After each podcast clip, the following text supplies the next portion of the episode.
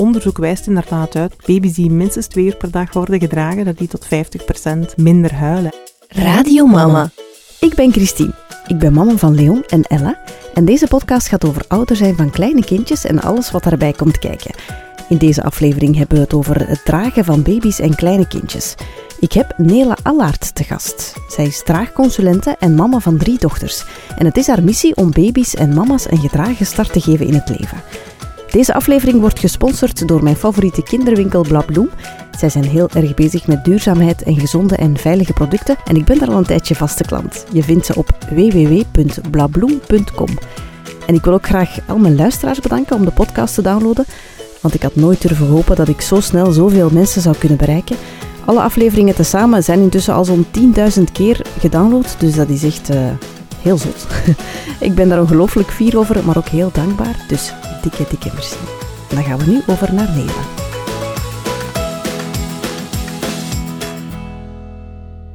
Dag Nele. Hallo, dag Christine. We gaan het in uh, deze aflevering hebben over dragen van jonge kinderen. Mm -hmm. Jij bent een draagconsulent. Ja, Wat is dat precies? Dat is iemand die eigenlijk advies geeft rond het uh, veilig en ergonomisch dragen van baby's. Mm -hmm. uh, dus dat gaat van mensen ja, informeren van wat bestaat er allemaal om een baby mee te dragen. Waarom het is, is het zo goed? Waarom worden baby's zo graag gedragen? Mm -hmm. En dan ook echt wel vooral uh, technieken leren. Ja, dus, uh, leren hoe de, dat je baby best kan dragen. Ja. Er zijn heel veel verschillende manieren om te dragen. Heel hè? veel verschillende Het manieren. is echt een ja. beetje om in te verdrinken hè, als, Ja. als mama. Ja, zeker als je niet weet waaraan dat je begint, dan is er zoveel info die op je afkomt. Ja, terwijl het eigenlijk wel heel logisch is. Um, ja. Maar de technieken om te knopen en zo bijvoorbeeld, ja, ja hè, want je hebt, uh, je hebt draagdoeken en je hebt draagzakken. Mm -hmm. En de zakken zijn wat makkelijker, vermoed ik, want die, of niet per se? Nee, ik zie u knikken. Nee, eigenlijk niet per se. Ik ben ervan overtuigd dat iedereen met een draagdoek kan leren knopen. Mits, ja? mits je voldoende tijd krijgt om het te oefenen. Ja. Natuurlijk, als je al nerveus wordt bij het gedacht alleen al, mm -hmm. dan is het soms beter om uit te kijken naar een heel goed voorgevormd draagzaksysteem. Ja. Uh, Want dat is toch meestal gewoon met gespen en ja, dichtklikken in plaats van ingewikkeld te knopen? Niet nee, altijd. Nee, nee, niet altijd. Van de tien baby's die in een ergonomische draagzak worden gedragen, die ik zie, mm -hmm. als er twee echt ergonomisch en juist in zitten, is het veel. Of drie. Is het echt? Ja. En ligt dat dan aan de, niet per se aan de zak, maar aan de techniek? Het is ja. de techniek. Wat is ergonomisch? Hè? Want uh, voor de ja. mensen die misschien niet meteen uh, weten Aha. wat dat is, wat, wat wil dat zeggen? Goh, ergonomisch wil eigenlijk gewoon zeggen dat je de baby in een positie draagt die uh, goed is hè, voor mm -hmm. hem of Voor de haar. ontwikkeling van de fysiek eigenlijk. Voor de ontwikkeling. En eigenlijk wat ik altijd meegeef aan mensen is, baby's zijn geboren draaglingen. En als je een baby gaat optillen, dan gaat hij, een natuurlijk gezonde baby zeg ik er wel bij, van Mhm. nature een draagpositie aannemen tegen u. Het idee van een goed draagsysteem is Mhm. dat hij de natuurlijke positie die de baby aanneemt, gaat ondersteunen zonder die te vervormen. Ja.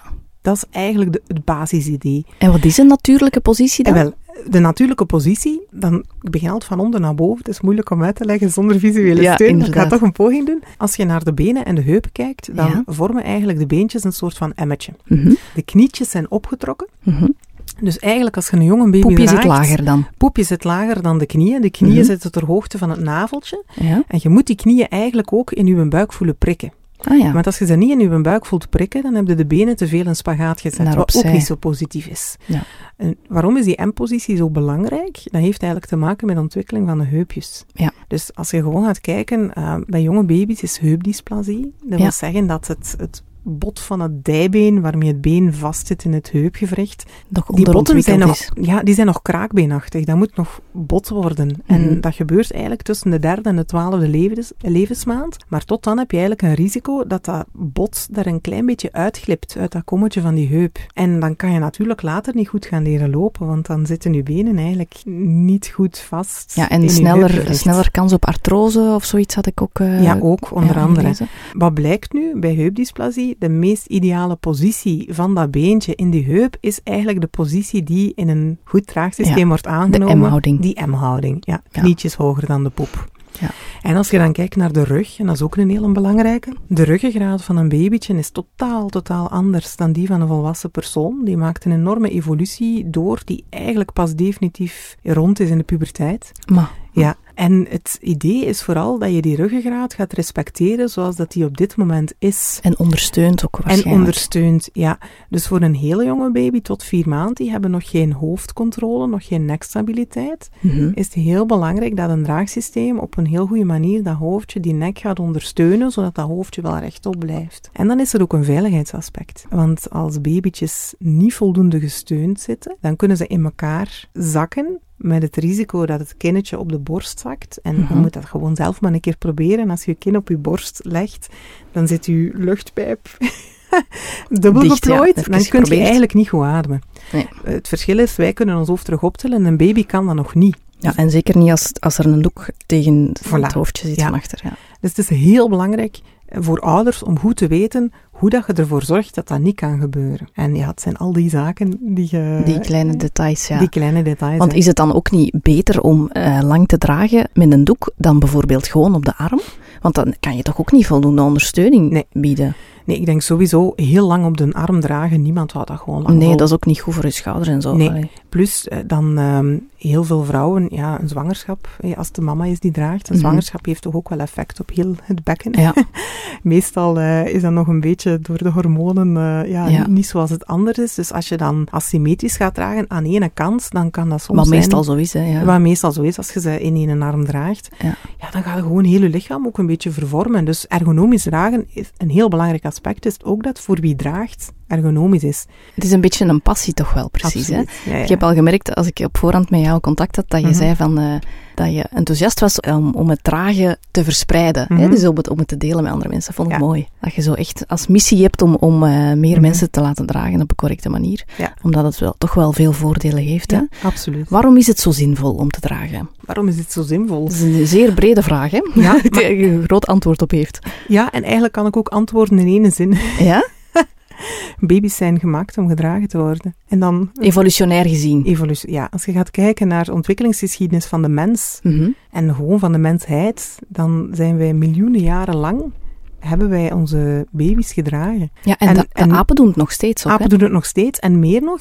Wellicht, sommige antropologen eh, stellen dat wellicht het feit dat wij onze baby's dragen, Mhm. heeft bijgedragen tot het succesvol zijn van het menselijk ras. Echt waar? Ja, absoluut. Want uiteindelijk, ja, ehm, zoals dat we het nu kennen, hè, de geschiedenis, is het menselijk ras in Afrika hè, stilaan Mhm. ontwikkeld. Maar van Mhm. daaruit hebben we wel de wereld veroverd. Ja. Nu, hoe kon dat? We slingerden niet meer in bomen, dus al stappend gaat je gewoon minder ver. De eerste mensachtigen en mensen, wij zijn miljoenen jaren ja- eh, jagers-verzamelaars geweest. Dat wil zeggen dat wij moesten rondtrekken om voldoende voeding te vinden om Ja. te overleven. Mhm.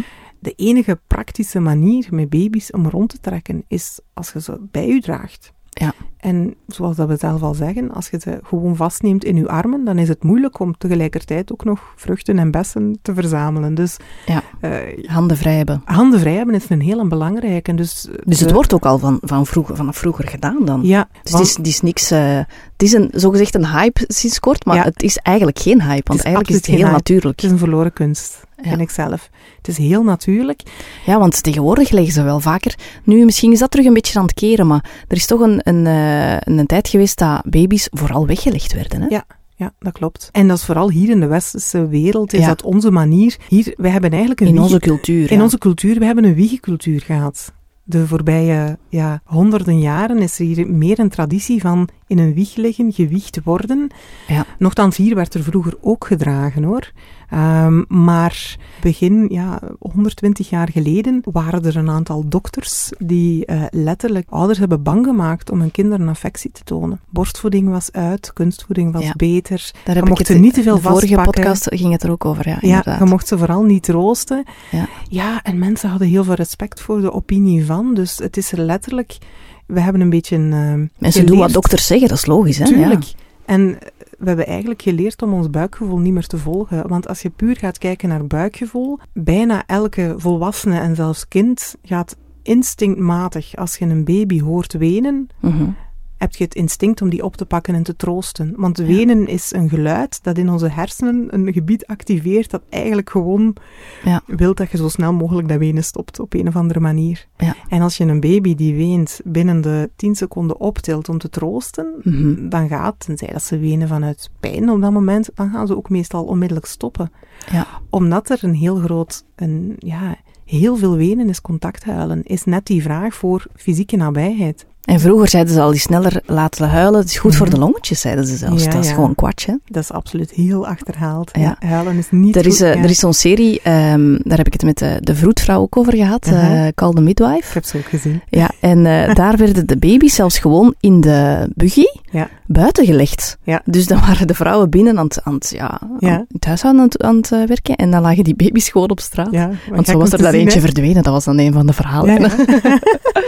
Eh, en ik weet ook, mijn oma, die, eh, die zei ook op een gegeven moment van, ja, wij legden eigenlijk vroeger altijd een baby weg. En dat was gemakkelijk, want dan konden we iets in het huishouden doen. Ja. Maar diezelfde oma, die was wel echt onder de indruk als ik op een familiefeest mijn eh, dochtertje aan het dragen was. Dat is wel mooi. Die zei, ja, dat is mooi om te zien, mooi Ja. om te zien. Ja, ik moet zeggen, ik krijg heel veel ja, positieve respons ook wel van, ja, van oudere mensen die zeggen van, goh, het is toch jammer dat wij dat niet gekend hebben. Dat ze die eigenlijk toch het gemis op een ander hebben. been werden gezet. Ja. Ja. Weet je, je moet je gewoon voorstellen, als je kijkt naar een baby, de huid is het grootste zintuig. Dus het tastbare, het voelen is een enorm belangrijk, ja, Geruststellend. eh, geruststellend iets. ja. Eh, ze zien nog niet goed, ze Mhm. horen nog niet goed. Nee. Dat is iets dat echt maar vele maanden later zich goed begint te ontwikkelen, maar de tast die is vanaf de geboorte al zeer goed ontwikkeld. Ja, daarom dat het, dat het huid-op-huid contact, het Ja. skinnen, hè, dus het Ja. echte, eh, met de blote huid van het Mhm. babytje op de blote huid van de mama, Ja. dat dat daarom zo goed is. Ja.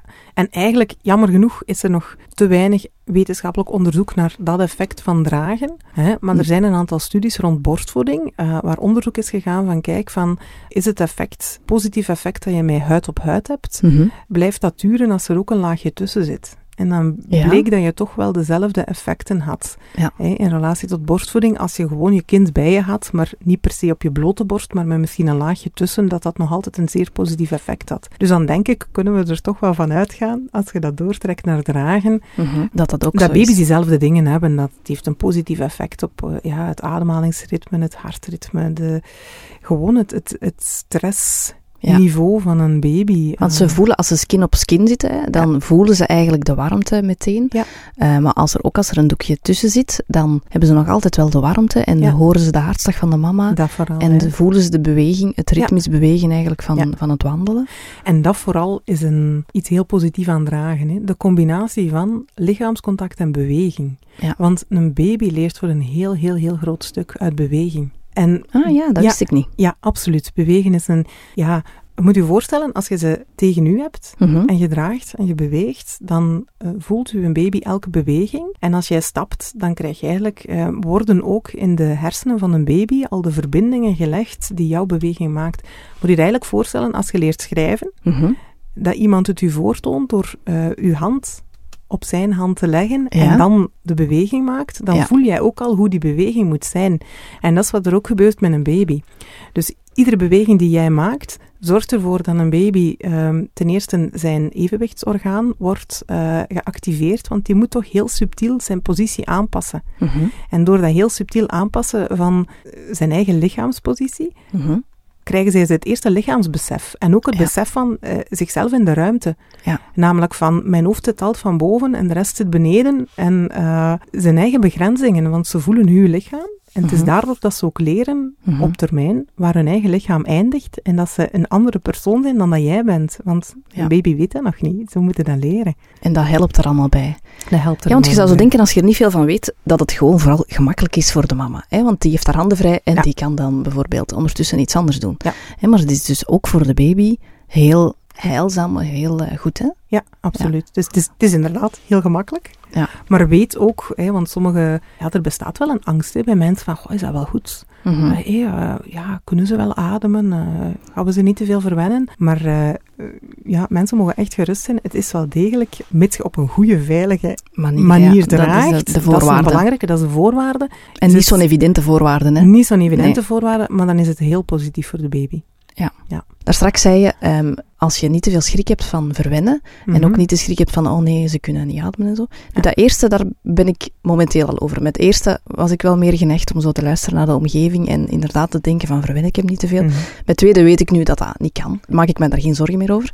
Maar wat ik wel soms inderdaad denk, als ze in een draagdoek zit, ik check heel vaak van, oei, dat neusje, dat, dat zit tegen mijn borst, gaat die nu wel kunnen ademen? En dat is wel zo echt een stress, Ja. dat ik inderdaad wel herken. Ja, denk dat veel ouders daar in het begin wel mee zitten. Nu, en daarin is het belangrijk dat je zelf kunt zien en weet wat dat die goede veilige ademhaling bepaalt. Het is niet zozeer dat neusje. Eh, Nee? Want ja, je kunt Die dat zelf neusvleugeltjes die zijn wel ontwikkeld zodat Voilà. ze kunnen ademen, hè? Ja, dus je kunt dat gewoon testen bij jezelf. Als je je neus tegen je handpalm drukt, in principe dan gaan die langs de zijkant die neusvleugels wel open en kun je nog altijd ademen. Ja, ik heb net even getest, grappig gezicht. Gelukkig dat mensen dat niet kunnen zien. Ja, effectief, ik kan nog ademen, ja. En dat is wat er ook gebeurt bij borstvoeding. Ja. Ah, ja, ja, ja, ja. Het is vooral de positie van de luchtpijp en de, Die belangrijk de gestalte Ah. van de baby. Dus eigenlijk eh, een heel belangrijke basispositie van dragen, daar waren Mhm. we daarnet nog niet helemaal toe gekomen, is dan een baby die nog geen hoofdstabiliteit heeft, Ja, dat die, eh, de armen moeten ook altijd rechtop zitten geplooid. En dan bedoel ik niet boven het hoofd uitgestoken, maar eigenlijk gaan de armpjes tussen de baby en jezelf zitten alsof dat die er tegen steunt. Want Ja, die dus- helpen hem... je doet het nu een beetje voor. Ja. kunnen we dat omschrijven? Alsof dat je eh, een basketbal gaat aan, aanpakken voilà. of zo. Als Of een, ja, een volleybal, ja, ja, gaat beginnen omhoog duwen. Ja, Zoiets. inderdaad. Zo die, Maar dan wel ja, ter hoogte La, van laag, ter hoogte van de borsten Ter eigenlijk. hoogte van de borsten eigenlijk. Hè? En je voelt eigenlijk zelf al, als je dat doet, dan steunt je ergens tegen. En dat is wat Mhm. een baby doet. Die steunt te- tegen je lichaam en daardoor verbetert zijn eigen positie. Ehm, wat je heel gemakkelijk ziet bij een baby, is als er nog maar één armpje naar beneden hangt, dan zakken die volledig scheef naar die kant. Hangen er twee armen naar beneden, dan plooien die als het ware, dan gaan die schouders door het gewicht naar beneden getrokken worden en dan plooien die een beetje dubbel. Hmm. Dus ehm, hoe zorg je ervoor dat je baby veilig kan ademen? Mhm. Dat is enerzijds zorgen dat de armpjes naar In volleybalpose zijn. in volleybalpose zijn, inderdaad.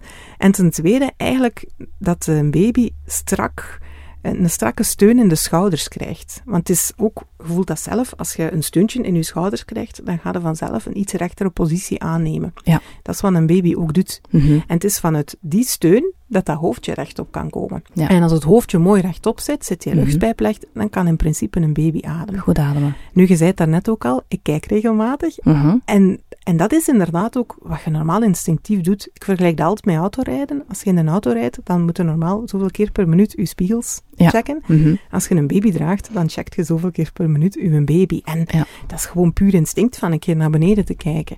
En daar is de regel eigenlijk van zodra dat je eigenlijk het gezicht nog eh, kunt zien, dat je visueel het neusje kunt eh, zien, Mhm. dan is de positie veilig. Als je naar beneden kijkt en je kijkt eigenlijk op het achterhoofd van je baby, Ja, dus dat ze echt eigenlijk, ja, dan, Dan is met de hoofd- kin naar, naar, naar ja, dan, dan is de kin niet- wellicht niet op de oké. borst zakt en dat mag niet gebeuren. En dan een tweede belangrijk aspect is wel, en dat is wat je jammer genoeg veel met draagzakken ziet, Mhm. ehm, te vaak worden te kleine baby's in een te grote draagzak eh, gestopt. Mhm. En wat je dan vaak krijgt, is dat het hoofdje ook volledig bedekt wordt door de draagzak. En dat Ehm, mag niet. Dat mag niet. In principe wil je dat je draagsysteem, of dat je nu met een doek of een zak draagt, dat maakt op zich niet uit, maar dat dat ter hoogte eh, van de oorluidjes eindigt. Want Ah, dan ja. geeft het steun in de nek. En het is die steun in de nek die ervoor zorgt dat het hoofdje weer om, mooi rechtop kan zitten.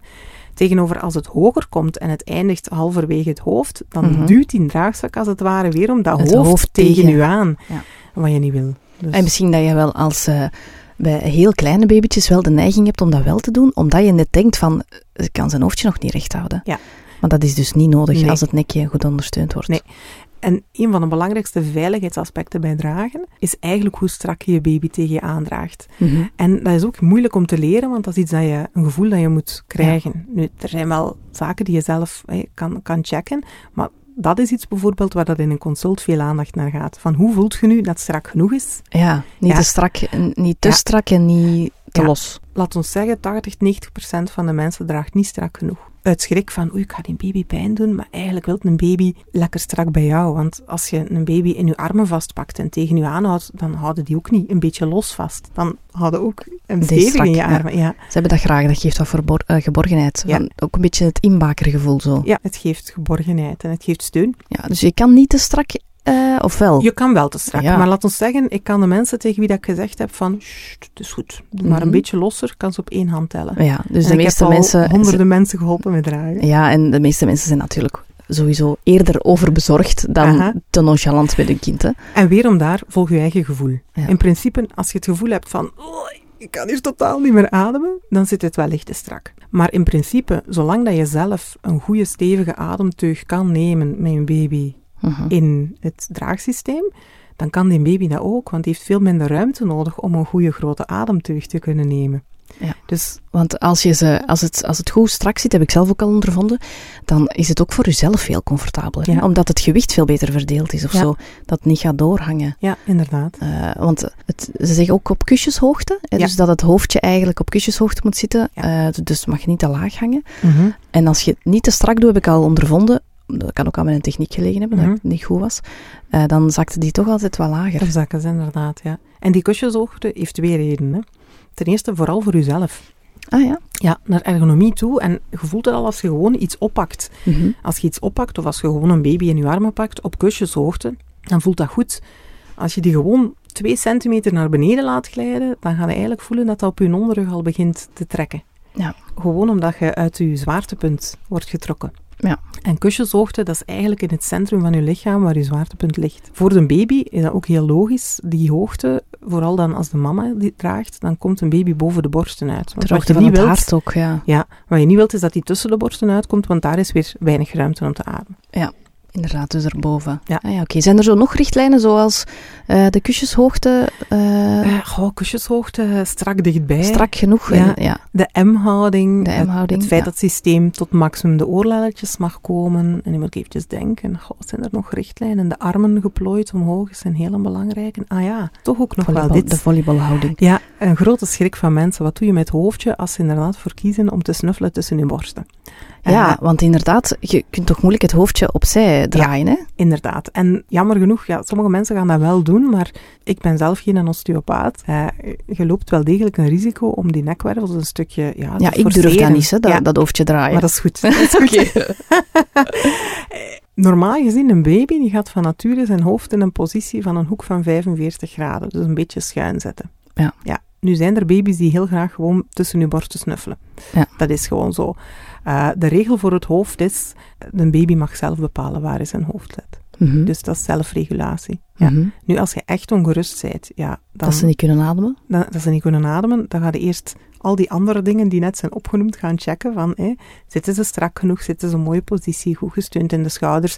Kan ik, als ik kijk, en dan moeten we wel een beetje nu uw hoofd draaien, maar kan ik het, het gezichtje zien? Zit het Mhm. hoofdje mooi rechtop? Dan moet er eigenlijk echt wel van uitgaan dat uw baby veilig zit. En natuurlijk, volg gewoon echt wel uw, uw moedergevoel, uw buikgevoel of uw vadergevoel. Ik geloof, ja, die alertheid die heb je gewoon als ouder heel sterk. Als je merkt dat uw baby anders reageert dan anders, als die kleur verandert, als ze ineens heel hard beginnen zweten of als je merkt die begint anders te ademen dan anders, Mhm. dan moeten je alarmbelletjes gaan rinkelen en haalt je die eruit en dan kijk je wat is er aan de hand. Ja. Maar juist het fijne van dragen is, je hebt ze vlak bij je lichaam, dus je lichaam gaat letterlijk bij al Reageren, zintuigen reageren en ook eh, merken wat er met een baby aan de hand is. Tegenover als een baby ergens in een wiegje ligt, Mhm. dan heb je meestal alleen het geluid van een babyfoon dat u kan waarschuwen. En dat is voor mij Of een eigenlijk- beetje de valse veiligheid van die eh, speciale Och, matjes. ja, ja, dat is inderdaad een valse veiligheid, want dat werkt, eigenlijk werkt uw lichaam... Die, geeft, die geven dan van die valse alarmen en zo. Ja.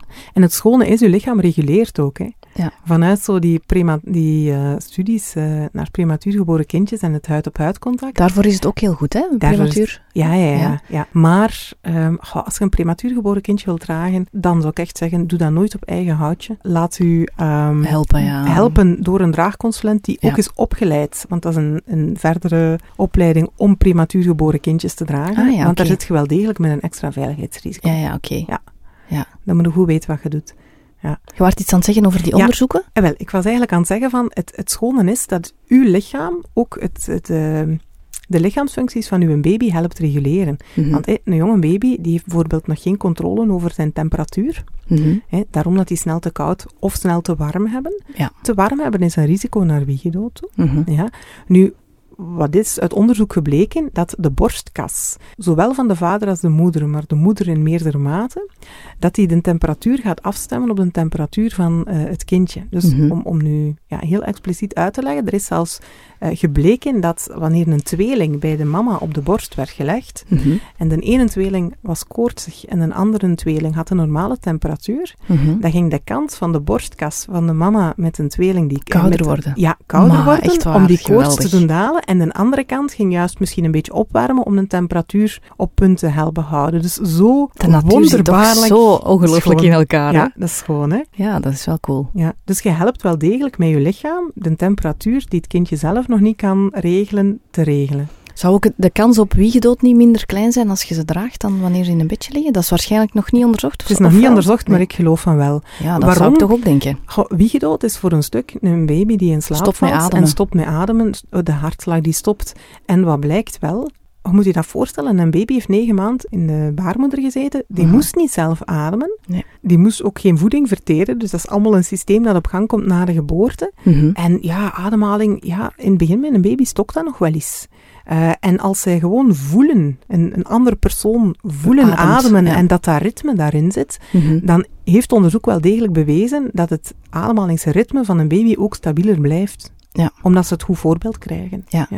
Ik kan me voorstellen dat het voor kindjes die eh, bijvoorbeeld reflux hebben ook wel Mhm. beter is om gedragen te worden dan om plat te liggen. Hè? Ja, absoluut. En ik ben heel blij dat tegenwoordig een aantal eh, pediaters dat ook effectief aan mensen vertellen. Ik Ja. krijg doorverwijzingen van mensen die via de pediater eigenlijk bij mij terechtkomen. Ja? Ja. Die Heel zeggen logisch, van eh, hè? dragen. Ja. En eh, ja, reflux kan verschillende oorzaken hebben, maar een van de oorzaken is onder andere dat de, de bovenkant van dat maagklepje nog niet helemaal mooi dicht zit. Mhm. Ja, en dat is gewoon logisch. Als is een baby weinig tegen te neerligt, doen, dan loopt Ja. dat gewoon terug. Maar als je een baby rechtop houdt, ja, dan loopt... Ja. eh, ja, dan, dan, De zwaartekracht de dan, zwaartekracht speelt mee en, en dan moet dat al heel ver omhoog komen. Dus dat helpt gewoon enorm. Ja, en misschien ook wel tegen krampjes, Ja. omdat ze gemakkelijker een boertjes laten. Ja. Door de zwaarte, allee, door, door die houding, Beweging. door beweging, maar ook door het, het rechtstaand. eh, Ook dat.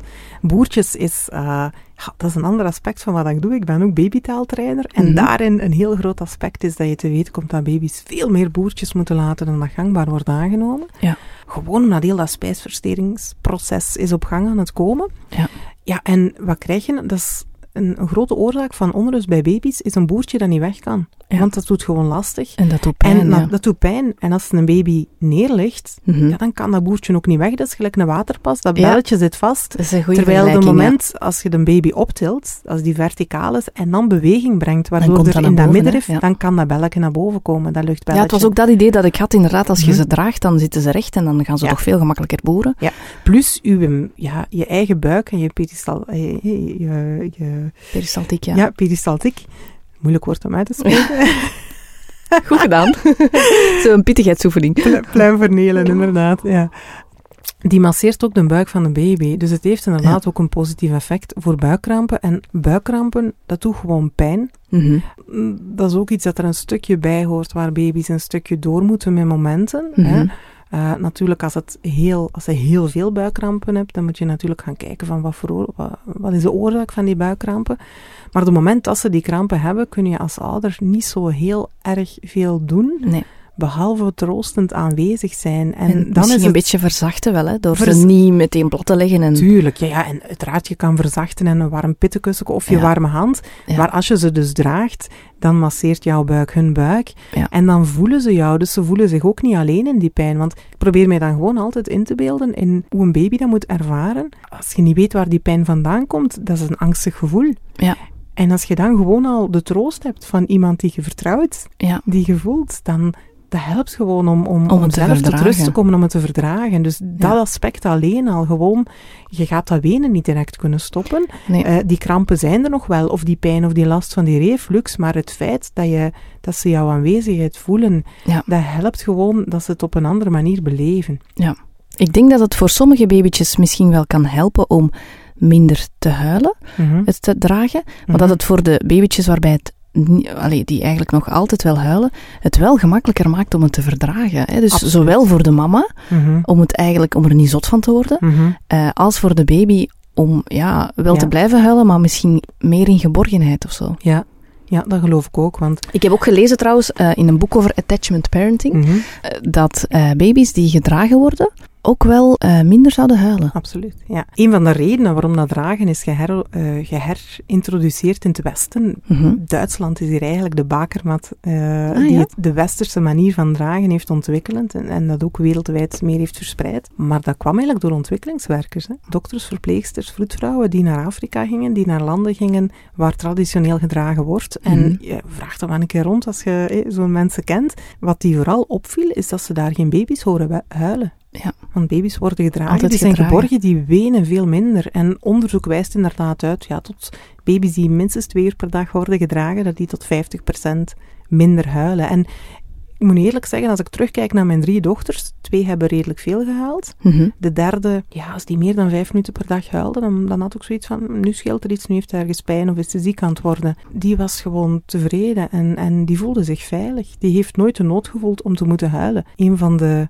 grootste voordelen, mijns inziens, ook van dragen, is dat je kind zo dichtbij is, mm dat je de kleinste de eerste communicatiesignalen kan zien en voelen. Ja, Want dat is dat je het eigenlijk niet tot huilen moet komen zelfs. Ja, het hoeft niet tot huilen te komen. En uh, er is ook een positief verband wat bewezen is tussen borstvoeding en dragen, namelijk dat borstvoeding bij moeders die ook een kindje dragen vaak positiever verloopt. Waarom? Je voelt gewoon de eerste signalen, want ze beginnen te snuffelen. Mm -hmm. uh, dus je kan de baby al aanleggen op het moment hè, dat hij de eerste hongersignalen geeft, terwijl als ja. je wacht ze zitten al in de buurt ook, hè? Ze zitten in de buurt, ze zitten dichtbij als je wacht tot, totdat ze wenen, dan zijn baby's ook vaak al zo boos of zo hongerig dat die borstvoeding niet meer, dat ze niet meer ja. kunnen aanhappen. Dus dat heeft ook wel de... Dat is dan een vicieuze cirkel waar je in terecht komt. Die je eigenlijk op voorhand al doorprikt. Hè? Ja. Hoe zit het eigenlijk motorisch gezien? Want ik kan me voorstellen dat veel mensen zich misschien dan zorgen maken over dat ze dan motorisch minder snel gaan rollen en zo, omdat ze dan minder op hun rug liggen. Hoe zit dat? Ja, niet altijd. Mm -hmm. Maar heel vaak gaan gedragen kindjes juist snel ontwikkelen. Ja. Waarom? Uh, natuurlijk, ik ben voorstander van uh, het concept dat die dragersjule aanleert, is eigenlijk een mixed solutions van je moet een baby ook de tijd geven om af en toe tummy time te hebben en ja, inderdaad ja. vrij te liggen en gaat er dan bij liggen hè, en ja. speelt samen op de grond. Maar door het feit, als ze rechtop gedragen worden, mm -hmm. Want dat is misschien iets dat we straks ook nog eventjes moeten vermelden, dragen in de komma-positie, zoals het vroeger geleerd wist, en wat jammer genoeg in oude handleidingen nu nog wel soms rondgaat, mm -hmm. um, dat is gevaarlijk. Wat is de komma-positie? De komma-positie is eigenlijk de houding waarin dat je een baby vastneemt als je die op in je arm ligt. Zoals een wieghouding eigenlijk. Ja, Zoals dat je borstvoeding geeft. Zoals dat je borstvoeding geeft, ja. Nee, borstvoeding eigenlijk niet, want bij borstvoeding ga je een baby met zijn tegen buik u. tegen ah, ja. jouw buik leggen. Dus eigenlijk de positie dat is, ze naar boven kijken. Oei, ja. Als de rug van de baby in jouw arm ligt, alsof dat je ze vast hebt om ze te wiegen. Ja. ja dat is de komma-positie. Vroeger werd er onder andere, in de, vooral in de rekbare doeken, in de komma-positie gedragen. Mm -hmm. Nu, wat is jammer genoeg gebleken? Uh, er zijn een aantal babytjes gestorven in de komma-positie. Um, Toch dat ze met hun, hun gezichtje tegen de doek liggen dan of zo? Of? Um, nee, vooral omdat in, in je arm is een veilige positie. Hè? Mm -hmm. uh, dat wil ik wel even duidelijk stellen. Ah, ja, ja, dus enkel in een draagdoek. Ja, okay, maar okay. In, in een draagdoek mm -hmm. um, kan het doek op die manier onvoldoende steun geven aan de rug. En die gaan toch een beetje, ja, als inzakken? een banaantje inzakken, waardoor die kin op die borst kan komen, waardoor de ademhaling ja. uh, verhinderd wordt. Verhinderd wordt. Dus als je gaat kijken naar in welke positie wilt je een baby dragen, dan -hmm. is het vanaf dag één met het hoofdje rechtop. Ja. Dus verticaal, buik tegen buik tegen je aan. Dat kan ook, als babytjes iets groter, iets ouder zijn, kan dat ook op, op de, de zij zijn of ah, ja. op de rug zijn, ja. maar de positie blijft altijd met hun buikje tegen jou aan. Dus ook die positie die je jammer genoeg hè, soms ziet, dat ze met hun rug tegen je aan en naar voren kijken, dat is eigenlijk niet ergonomisch. Niet ergonomisch en ook niet omdat het te veel prikkels zou geven ja, aan de wijn. krijgen te veel prikkels. Nu, ja. Er zijn toch wel ergonomische manieren om het te doen, of niet? Want je hebt toch gedraagzakken die toch beweren dat je dat op een ergonomische manier ja, ook maar, op die manier kan doen. Ja, maar als je de handleiding leest, wat weinig mm -hmm. mensen jammer genoeg doen, dan staat mm -hmm. er ook wel in maximum 10 minuten per dag. En dat ja. zegt genoeg. Ja, dat kun je niet aan beginnen. Het nee. duurt al 10 minuten om ze erin te steken. Waarvoor die draagzakken goed zijn, is voor kindjes die een bepaalde vorm van therapie nodig hebben, waarbij dat je zegt, een kindje van 5, 6 maand, die zet je met een rug tegen een buik in, in de draagzak en je gaat voor een spiegel staan en op die manier manier kan er therapeutisch gewerkt worden. Ja. Maar om gewoon te dragen zou ik zeggen nee. Nee, Want ze dus krijgen- wel afgeraden. Goh. Te veel prikkels binnen en het is niet ergonomisch. Nee, want wat je ziet, je moet gewoon maar kijken naar kindjes die zo gedragen worden, zelf in die ergonomische draagzakken die in principe die M-positie toelaten, dat die beentjes toch gaan zakken. Mhm. En ja, de die rug beentjes- kan ook moeilijk gekromd worden. Hè, De rug, manier, kan, de rug wordt door uw boezem of voorkant in een andere positie geduwd Ja. dan dat ze van nature aannemen. En als die benen gaan hangen, dan trekt eigenlijk het gewicht van hun benen de onderrug van de kindjes krom. Ja. Die hangen letterlijk te bungelen, Ja. vaak. En dat is eh, Ja. Niet goed voor de ontwikkeling. niet goed voor de rug. Dat zet gewoon heel veel druk op, op het bek en op die ruggengraat, wat je niet wil. Dus beter met hun gezichtje naar u toe of op Ja. de rug of op de heup. Ja, meestal merken mensen dat rond drie, vier maanden een baby wat onrustig begint te worden in het draagdoek, dat ze zeggen ze vinden het niet meer leuk. Mhm. Dat ze moeilijk kunnen rondkijken of Ja, zo. en dat is het moment om op de heup te gaan dragen of op de rug te gaan dragen. Ja. Dan kunnen ze meer hun hoofdje draaien of zo. En Kunnen meer rondkijken. zelf bepalen waar ze naar kijken. Ja, Of, en dan kunnen ze alsnog zich afschermen van prikkels Dat als ze het nodig vinden. ze hè. kunnen zich afschermen, ze kunnen hun hoofd tegen u leggen, maar ze kunnen ook heel gemakkelijk contact maken met de wereld. Dus vanaf drie à vier maanden kan dat wel op een andere manier. Ja. ja, in principe vroeger. Je kan ook met Ah, ja, een jonger kind ook al gaan heupdragen. Want het heeft Ehm. weinig meerwaarde misschien. Nee, het, het- Of in de zin van het afwisselen is het misschien goed. in de zin van afwisseling. En je moet altijd kijken naar situatie per situatie. Er, Ja. zal, er zal altijd een... een- ja, eh, het hangt ook af van de persoon die draagt. En als je op een of andere manier, bijvoorbeeld, ja, soms mama's met een zeer grote boezem. Mhm. Soms kan het dat de positie echt op de buik vooraan... Te dat dat vervelend gewoon- is, dat niet oncomfortabel. Ja. Ja. of dat dat gewoon voor de baby niet Ja. lukt, omdat die boezem in de weg zit. En dan zou het kunnen dat op de heup een betere positie is. Dus Ja. ja. Heel kort zou ik ook graag even met u overlopen Mhm. welke soort systemen er allemaal zijn. Ja. We gaan dat maar kort kunnen doen, want anders dan zitten we hier nog een paar uur, denk ik. en ik vind ook dat mensen... Allee, dit mag geen vervanging zijn tot een, een consult bijvoorbeeld, Nee, nee. omdat er is echt Maar die info- zoveel om te leren. Hè? Ja. Maar wat voor soort systemen zijn er? Er zijn een aantal verschillende soorten Ja. systemen. Hè? grosso modo kunnen in twee categorieën indelen. Ja. Je hebt draagdoeken Mhm. en je hebt voorgevormde systemen. Dat zijn de De zakken. Nee, Dat zijn, niet per nee, niet per se. Ah, ja, oké. Voorgevormde sys- systemen. Ja. En daarin heb je onder andere de zakken, Mhm. maar ook nog tussensystemen, zoals bijvoorbeeld een Meitai-systeem. Ja. Hè, dat wat tussen een draagdoek en een draagzak eh, in zit. Bij de draagdoeken, Mhm. en dat is heel belangrijk om te weten, want daar gebeuren nu veel, eh, er zijn me- veel misverstanden over. Mhm. Je hebt rekbare doeken. En Mhm. dat zijn doeken, eh, ja, de meeste mensen die hier een doek op de lijst zetten, die is dat, ja, daarbij is dat een rekbare doek, die voelen een beetje aan gelijk een t-shirt. Ja. Hè, daar zit wat stretch in. En dat voelt ook als je een baby daarin draagt, alsof dat je die bij u in een t-shirt draagt. Ja. Heel belangrijk om te weten van die rekbare doeken, door het feit dat die rekken, Mhm. Moeten er drie lagen stof over de rug van een baby om voldoende steun te kunnen geven voor dus die veilige houding en die goede ademhaling. Dus dat geeft wel wat warmteontwikkeling. Ja, dus dat is ideaal voor in de winter, maar iets minder misschien in Ja. de zomer. Als je mij vraagt, vorige zomer 30 graden, niet Ja. dragen in een rekbare doek. Nee. Dan moet je naar een ander systeem kijken. Ja. Dan heb je geweven doeken. Mhm. En in C, veel mensen ja, zien het verschil niet tussen de twee. Nee, eh, want het is ook een heel lange lap stof. Ja, Maar- kennen het verschil misschien ook Ze niet. kennen het verschil niet, nee. Maar daar eindigt eigenlijk ook de gelijkenis. Het is gemaakt van stof en het is heel lang. Maar het grote verschil tussen een geweven doek en een rekbare doek is... Een rekbare doek is gebreien, een geweven doek is geweven. Mhm. En dat maakt dat die eigenlijk geen rek heeft. Nee, dus die Dus die is draagt, steviger. ja, die draagt meer het gewicht. En daardoor heb je eigenlijk maar één laagje stof over de rug van je baby nodig Dus die is lichter. Ja. om voldoende steun te geven. En als je mij nu vraagt, wat is het meeste economische, ergonomische systeem om mee te dragen, dan zeg ik een geweven doek. Want dat is het enige systeem waarbij dat je en een prematuurke kunt dragen.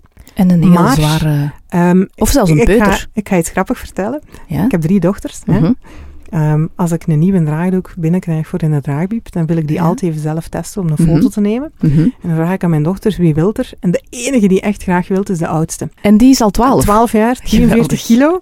Dus die kan nog in een geweven Ja, draagdoek. ik zeg niet dat dat leuk is voor mij. Nee, nee, nee. nee. Nee, ah, nee, nee want inderdaad, voor deugd, u is het zwaar. Ja, Die ja. weegt echt veel. Maar kan het erin. kan, zonder dat ik moet ondersteunen, de doek draagt haar volledig.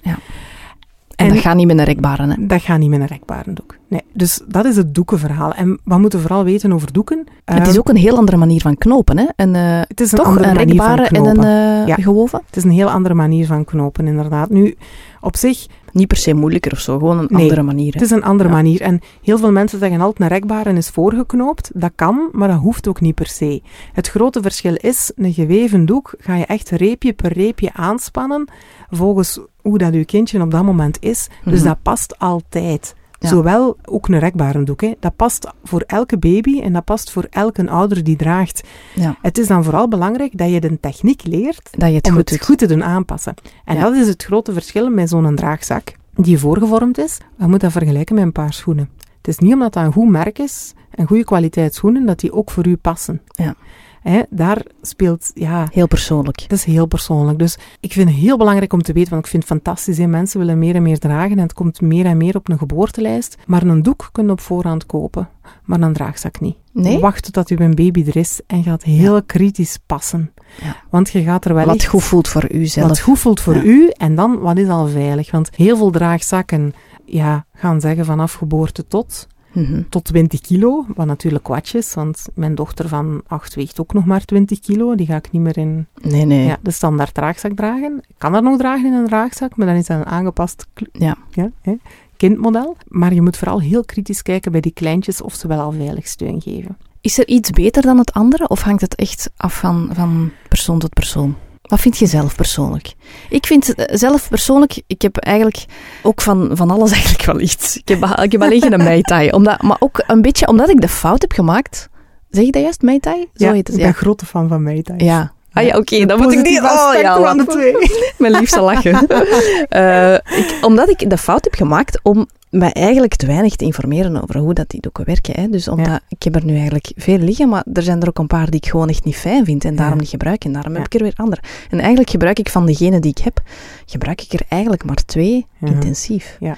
En ik vind de gewoven persoonlijk het fijnst. Ja. Nu, dat ze wel, ze is al wel wat zwaarder, hè. ze weegt ondertussen Mhm. 6 kilo. Hè. Ja. Eh, als ze klein was, vond ik de, de rekbare ook heel fijn, maar Mhm. ja, het is, het is toch zo wel, maar het is een persoonlijke voorkeur misschien. is Wat is uw voorkeur? Mijn voorkeur is absoluut, ik ben een doekenmadam. Ik ben een doekenmadam, maar je moet altijd kijken naar elke individuele situatie.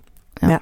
Als die doek je gewoon al nerveus maakt, ook als je een degelijke instructie hebt gekregen. En ja, om een idee te geven, als ik iemand een techniek aanleer om in een draagdoek te leren knopen, Mhm.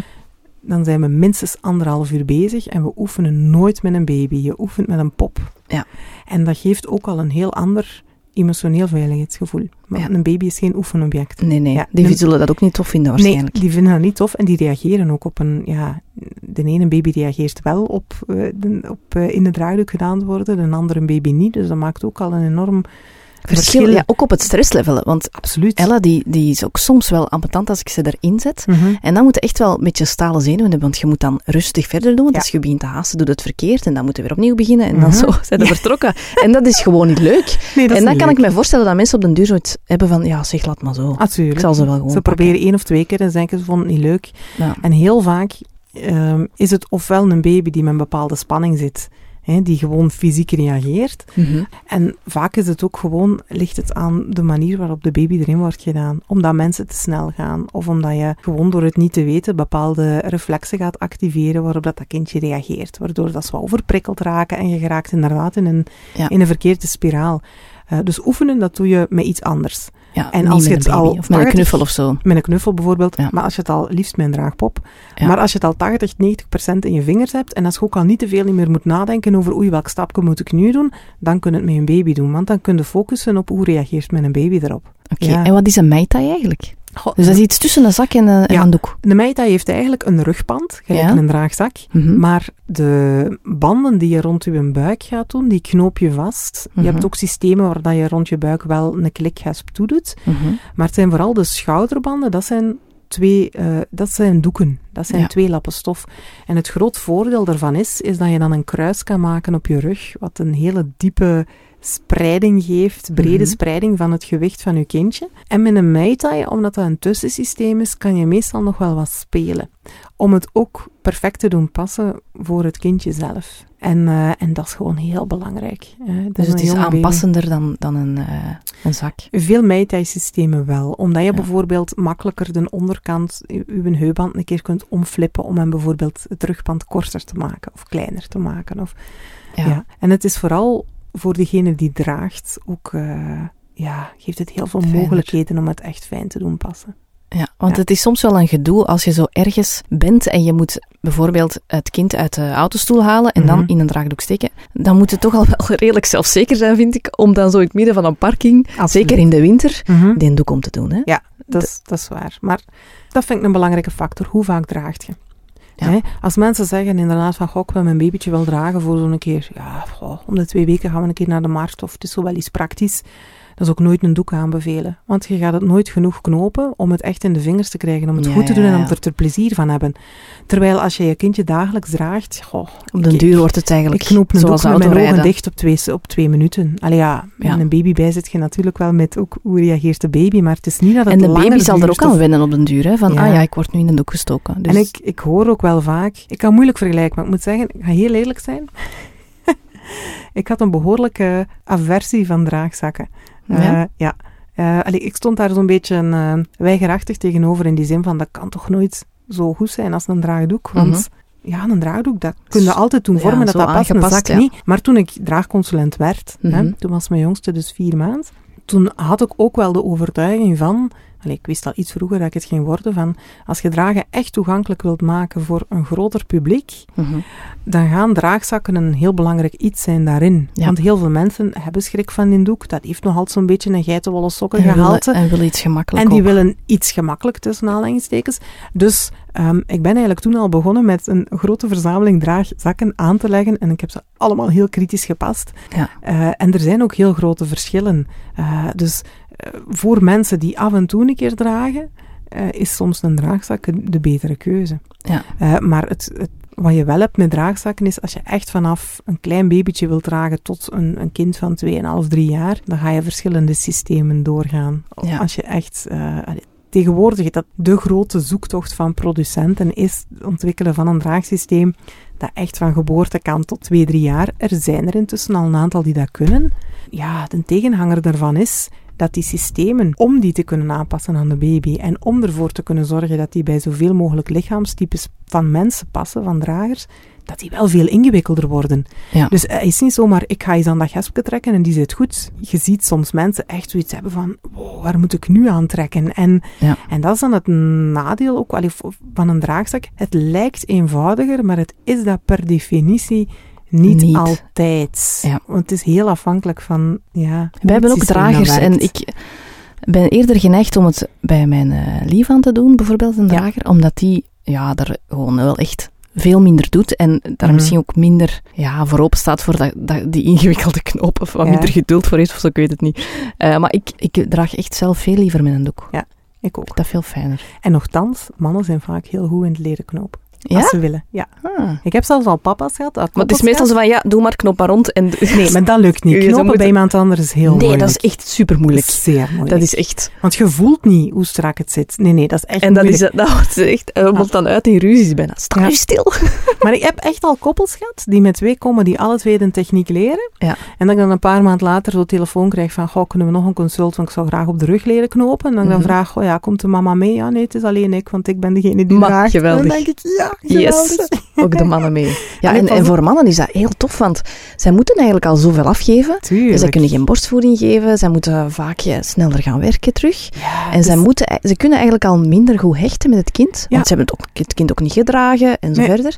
Dus het is voor mannen wel een prachtige manier eigenlijk. Hè? Fysiek contact is de beste manier om die hechting, allee, of, of een enorme hulp om die hechting tot stand te brengen. Want ja, En ze zijn ook sterker, dus eigenlijk ja is het, is het heel, heel hard aan te raden voor mannen ook. Hè? Absoluut, ja, om een band te krijgen met. En wat je wel ziet is, ja, sommige mannen hebben zo nog een, een weerstand van, goh, kan ik die baby niet dragen? Mhm. Maar meestal als de kindjes wat ouder zijn, en het is zo de leeftijd van, ze gaan op de rug en het is om op uitstap te gaan, dan zie je heel Dan veel vaders het. toch wel aanpikken. Terwijl dat Ja. heel fijn is van in het begin ook. Hè? Ja, ja. Ja, het is zeker een stijgende lijn. Hè? Ja, daar straks eh, gebruikte je het woord geitenwolle sokken effect. Mhm. Ik vind dat grappig, want het is al bijna in elke podcast gevallen, dat woord. En ik vind dat echt een beetje irritant, dat woord. Ik, ik, niet dat jij dat zegt, ik vind Nee, het gewoon vervelend dat je effectief als mama nogal snel een geitenwolle sokken... Gehalte hebt als Ja. je eigenlijk iets doet van En dat vind ik zo irritant, want Mhm. dat is natuurlijk opvoeden is toch net Mhm. natuurlijk. En dat heeft toch niks te maken met geitenwolle sokken. En Nee. het is toch niet dat wij hippies zijn en ons haar niet wassen en, en, Nee. en rond een vuur zitten. Alleen, nee, je, je, je doet gewoon,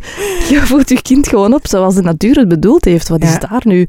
Nu denk ik wel dat we nu echt wel in de hype aan het komen zijn dat Ja. dat eigenlijk terug de norm is. Absoluut. En dat vind ik heel tof. Dat wil ik. Ja. Dat is echt mijn missie. Ik heb twee missies. Hè. De eerste is, ik wil vooral moeders en baby's een warm gedragen start geven. En dat gaat echt in de breedste zin van zijn woord. Maar de tweede is, als ik over twintig jaar terugkijk, dan wil ik eigenlijk dat elke ouder die ouder wordt, een draagconsult terugbetaald krijgt. Ja, ja Dat- dat, zou en- geweldig zijn. En daarom wil ik niet, voor sommige mensen is dragen te dichtbij. En sommige mensen gaan het eh, proberen en gaan toch voelen van, het voelt niet comfortabel voor mij. En dat kan ook. Hè. Ehm, maar moet iedereen de kans zijn, geven maar je moet iedereen de proberen. kans krijgen om het te Volgens mij is het zelfs op termijn preventief gaat het volgens mij voor minder medische kosten zorgen. Omdat ik denk dat als, als mensen meer gaan dragen, dat, dat de baby's minder gaan huilen en dat ze daarom minder naar kinderartsen moeten en zo. Ook, Dus ook, ik, ik denk inderdaad echt dat dat... dus Ik vind dat een heel goed idee eigenlijk. En ook naar, naar ja, postpartum Ja, depressie. Depressie voor de moeder. Heeft het ook een... eh, pas op, het kan, en dat zie je soms, hè, het kan heel confronterend zijn. Voor sommige mensen, Die het niet fijn vinden misschien. ja, voor sommige mensen is het fysiek contact te dichtbij. Ja. En daarin ga je zien, als je gaat kijken dan naar die hechting, hè, Mhm. dan heb je, ja, je kunt positief gehecht zijn of je kunt een, een, een, ja, een onveilige hechting hebben. Mhm. En wat er gebeurt als je ouder wordt, Mhm. is dat eigenlijk, ja, dat roept zoveel op vanuit je eigen kindertijd. En dat gebeurt natuurlijk allemaal onbewust. Maar als mensen daar niet bewust bij stilstaan, dan heeft onderzoek uitgewezen dat 70% van de mensen hun eigen manier van gehecht zijn gaan overdragen naar het kind. Dat die op die manier ook met een baby gaan omgaan. Ja. En als je dan weet dat de cijfers eigenlijk maar zijn dat van volwassen mensen ongeveer de helft maar een veilige hechting heeft en de andere helft niet, dan gaan er heel veel onveilige hechtingspatronen worden doorgegeven. Dus voor sommige mensen die zelf als kind niet veel fysiek contact hebben gekend, die Mhm. zelf niet aangeraakt, niet gekoesterd, niet geknuffeld zijn geweest, Mhm. komt dat soms echt te dichtbij om een baby ook aan te raken. En dan zie je dat ook wel. Dan, dan zie je letterlijk, als je kijkt naar wat er fysiek gebeurt, dat dat Mhm. er dichtbij komt. Ja, en daarin... Maar misschien kan het net helpen om daar over te geraken. Het kan dan effectief wel helpen om zelf een verwerkingsproces te hebben. Mhm. En het kan ook voor mensen die met eh, jonge gezinnen werken ook wel een alarmsignaal zijn in het detecteren van Dat soort hechtingsproblemen, ja. hechtingsproblemen of inderdaad die psychische problemen die er ook, ja, dat is nog een zwaar onderkend probleem ook, dat heel veel jonge Ja. ouders in de periode na de geboorte toch wel psychische problemen Ja. eh, ondervinden, Zich niet goed voelen. zich ja. niet goed in hun vel voelen en het kan een, eh, een, Een detectiemiddel zijn. een detectiemiddel zijn, dat wordt, ja, een soort van screening-instrument. Ja. Zijn er eigenlijk ook baby's die het niet tof vinden? Mijn babytjes, eh, die ehm, vielen allebei direct in slaap. Dat is echt, Ja. allee, dat, dat, dat duurde nog geen tien minuten. Als ik ook wandelde, dan die slapen altijd in Altijd, doek. Altijd. Mijn overtuiging is nee. Maar... Dus ehm, elk babytje vindt het leuk, hè? dat is wat je zegt. Ja, maar in die zin... Als het ehm, goed ge- ge- geknoopt is ook natuurlijk. Een heel belangrijk aspect is op welke manier worden ze in een draagsysteem gedaan. En ook de leeftijd. Ja. Want soms beginnen ouders pas met dragen, mijn kindje van 4, 5 maanden, fantastisch, maar dan moet dat kind daar ook wel terug aan wennen. Tegenover als je zo begint in de leeftijd van 3, 4 weken, ja. dan is Zijn ze het meteen gewoon. Ze zijn dat gewend, ze worden terug in die, in die baarmoederpositie eigenlijk een stukje gebracht, dicht bij u, knus. En ehm, dan is het voor alle baby's heilzaam. Maar, ik zeg er wel bij, ik zie bijvoorbeeld in mijn praktijk veel baby's die bijvoorbeeld heel veel spanning hebben. Mhm. Hè, die vaak dan gelukkig de dag van vandaag al bij een goede babyosteopaat Mhm. terecht kunnen, omdat die een ja, fysiek trauma hebben naar aanleiding van de geboorte. Mhm. En als een baby enorm veel spanning heeft, zich strekt, dan is het ten eerste heel moeilijk om ze in een draagsysteem te krijgen. Mhm. Maar ten tweede, heel veel mensen denken dan, ze vinden het niet fijn. Ja. Terwijl dat die een baby juist met zoveel spanning zit, dat het fysiek heel heilzaam kan zijn. Die baby's moeten letterlijk leren hoe ze ontspannen. Ja. En die bolle houding. Maar ze zijn dan gewoon nog niet ontspannen Ze op zijn niet moment. ontspannen. Ja. Nee, die bolle houding die je eigenlijk, die ronde houding die je in een draagdoek creëert of in een Mhm. draagzak, die helpt baby's ontspannen. Ja. De meeste babytjes vinden het, vinden het wel fijn. Ja, Ik denk er dat is ook bijna geen enkele baby die niet graag gedragen Nee. wordt zonder doek door zijn mama. Dus eigenlijk is het logisch dat elke baby dat in principe... Nu, je zou wel kunnen zeggen misschien dat de begrenzing niet goed voelt of dat ze niet graag zo strakke dingen rond zich hebben. ja, Maar, maar meer om, weerom, ah, ik zal zeggen tegen die mensen hè, die een Mhm. babytje willen dragen en die zo Mhm. het gevoel hebben van ze vinden het niet fijn, ja, zoek een expert op. Ja. En laat u helpen. Want het ligt heel vaak, en dat is dan moeilijk, in, aan hele kleine details. Ja. Wat ik bijvoorbeeld zelf al heb meegemaakt, was een babytje dat een beetje protesteerde. Dat je voelde van, eh, ja, hij weende op een manier dat ik hoorde van, die heeft ongemak. En wat bleek dan? De draagzak, die gaf net, maar echt net een fractie iets te veel druk in de knieholtes. In die mate dat ik het niet kon zien visueel. Mhm. Maar door de manier waarop dat een baby huilde, wist ik, er zit ongemak, dus we gaan blijven Ergens, zoeken ja. tot we het vinden. En je bent er zo in getraind om het te zien, Ja. maar de mama zelf. Nee, we hebben die draagzak aangepast en dan krijg je zo het magische draageffect. Binnen de drie minuten, binnen de vijf In minuten slaap. slaapt die en dan krijg je zo die heerlijke glimlach en die moeders die ontspannen of die vaders die ontspannen. En Ja. ja, daarvoor doet je het. Hè. En dus daarvoor zijn, is zo'n draagconsult wel heel nuttig. Dus om de Ja. mensen eigenlijk ja, een beetje Ja, op gang te helpen. Hè? absoluut. Er is zoveel, er zijn zoveel systemen en zoveel manieren om te knopen ook. Ja. Hè, Per doek kan je dan ook nog eens een keer... Ja, ja. Veel verschillende verschillende- knooptechnieken. Zoveel Ja. als dat je fantasie hebt om ze te bedenken. En er zijn heel veel YouTube-filmpjes, Ja, maar er zijn altijd dingen die je gaat missen. Hè? Ja, plus... Oh, er zijn heel veel filmpjes waar echt onveilige dingen in gebeuren. Ja, ja. Ja. Waar kunnen mensen een draagconsulent vinden? We hebben een vereniging. eh, dus eh, als je gewoon surft naar de website draagconsulenten.be, Mhm. Dan kan je een draagconsulent in je omgeving vinden. Nu, ik ga er wel even bij zeggen, de website wordt op dit moment aangepast. Mhm, Oké. dus eh, we zijn er volop mee bezig.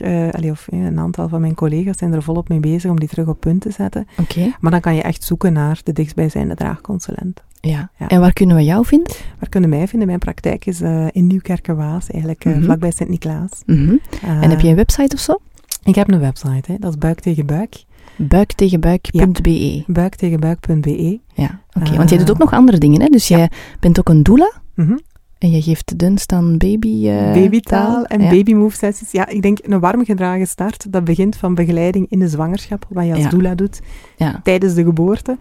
En dan daarna komt het draaggedeelte, de babytaal en ook babymove sessies. Dus, eh, Dus je hebt echt wel een passie voor eh, kleine babytjes en, eh, en, En- nieuwe mama's. en nieuwe mama's, dat vooral. Ja, want ik heb ook, wat ik heel fijn vind om te doen, een aantal moedergroepen. Ja. En je merkt dat zij zoveel hebben om samen te komen Absoluut. en gewoon te kunnen delen. En Ja. zonder dat je direct advies krijgt of een oordeel of, Of kritiek, ja, kritiek. inderdaad. Ja, gewoon delen. Krijg je wel genoeg. Ja. En dan de draagpiep uiteraard. Hè. En de draagpiep, Dus, eh, waar mensen ja. kunnen systemen huren Ja. en uittesten. Ja, er zijn twee opties eigenlijk. Eh, dus ja, ik ben twee keer in de maand heb ik eigenlijk een open moment hè, Mhm. van de draagbiep en een draagwinkel. En dan, ehm, ja, je hebt twee mogelijkheden. Ofwel zeggen mensen van ik wil eigenlijk echt wel iets kopen. Mhm. En dan zou ik zeggen, koop het nooit zonder dat je het getest hebt. Ja. En dan kun je inderdaad voor twee weken iets hè, huren om Mhm. echt thuis te voelen van zit het nu nog comfortabel na een half uur? Is het echt wel wat ik wil? Mhm. om dan over te gaan tot een aankoop. En dan weet ook zeker dat je, het, dat je er veel plezier van gaat hebben. Ja. Ofwel, vooral juist omdat je in die eerste, in dat eerste jaar van een baby zo'n grote ontwikkeling maakt, wat zo'n effect heeft op hoe dat je draagt. In het begin op de buik, dan op de zij, dan op de rug. Mhm. Welk systeem dat je allemaal kunt gebruiken, ehm, werk ik ook met abonnementen. Ah ja. Dus eh, dat mensen gewoon voor drie maanden of voor zes maanden of voor een jaar lid worden van de biep. En dat is gelijk de gewone biep. Allee, je kunt wel geen twintig dingen naar huis nemen, je kunt één ding mee naar ja huis maar je nemen. kunt eens een keer switchen. Je kunt elke twee weken komen wisselen. En Ah, dan ja, kijk ik uiteraard, zorg ik wel, als het dan over een draagzak gaat, dat die altijd even wordt afgesteld, dat die ook op uw Ja. lichaam goed zit op dat moment. Ik vind het zelf eh, eh, zeer fijn om te dragen. Ik Ja. ook. Het is echt een grote... Een grote Een hulp grote en, en, en ook die hechting. Hè. Die hechting is ook echt... eh, Ja, ik moet zeggen, mijn dochter wil al een tijdje niet meer gedragen worden. mhm. Zo toch al, ja... Die van 12. Nee, nee, die van drie en, Ah, drieënhalf. Oké. Die wil zo al een, ja, sinds van de zomer eigenlijk niet meer gedragen worden. Maar eh, van de week ging ik ze van school halen en ik had eh, een kleine draagdoek aan als sjaal. Mhm. En ze zegt tegen mij, oh mama, ik ben moe. En ik zeg tegen haar, zoet je wilt op de rug? En ze zegt ja, en het is voor het eerst echt in acht Yes. maanden dat ik ze nog eens op de rug heb gehad. En dat is 400 meter naar de auto, maar ik heb daar zo van Van genoten. Van zo nog Ik kan me voorstellen. Heb je trouwens ook geen draagdoek? Ja. Voor, ik, ik, heb het nu, ik, heb, ik had het pas door in de helft van ons gesprek. Dat ik dacht eerst dat je een draagdoek rond had om straks te tonen. Nee. Maar het is, dat, is, dat is prachtig. Dus je hebt van een doek een trui gemaakt. Nee, nee, ik heb dat niet zelf gedaan. ah ja, Het is van laten een, eh, maken. Nee, het is, van, het is een bestaande... Ah, oké. Sommige draagmerken, die produceren hun eigen doeken en die hebben ook een gamma aan draagtruien, aan... Ah, oké. hè, En kan eh, je daar ook mee dragen dan? Nee, nee, nee. Nee, nee, Het is, het is echt gewoon- Omdat het schoon is. Het- ja, want er zijn heel veel mooie doeken. Hè? Ja. Dat is wel echt... eh, Dat is leuk. hè? ook daarom vind ik totaal niet geitenwolle sokken, want er zijn zoveel mooie, Ja. mooie doeken. Die, ze zijn prachtig. Ja, ze zijn echt prachtig. En, en je hebt ze inderdaad ook heel... Ja, je kunt heel wild gaan met heel felle patroontjes, maar je hebt ook heel effen... Voilà. ja, Er is voor elke stijl eigenlijk voor wel elke iets te vinden. Hè? iets te vinden, ja, ja. Ja. Oké, super. Merci om langs te komen. Graag gedaan.